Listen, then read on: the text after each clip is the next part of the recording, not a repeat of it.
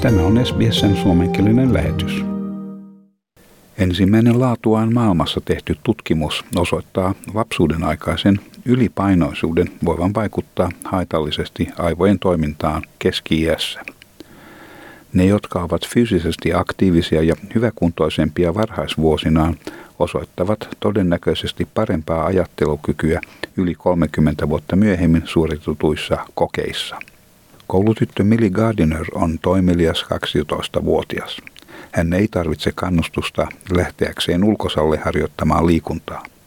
Hän pitää pallopeleistä ja juoksemisesta ja yleensä ulkoilusta. Personally, I like doing like netball and I liked soccer and I like running and like going outside like outdoor activities. Tämä on piirre, mitä hänen äidinsä Michelle mielellään kehittää Millissä sekä hänen pikkusiskossaan Stellassa.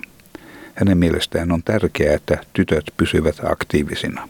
I think it's really important for the kids or the girls um, to stay active. I think today in the well, it's very easy for them to sort of do that automatic default to to screens or to want to watch TV. Um, I try and stay as active as I can. Um, I train every day, and I hope the girls sort of see that as um, something to you know learn from. But I think it just keeps them healthy.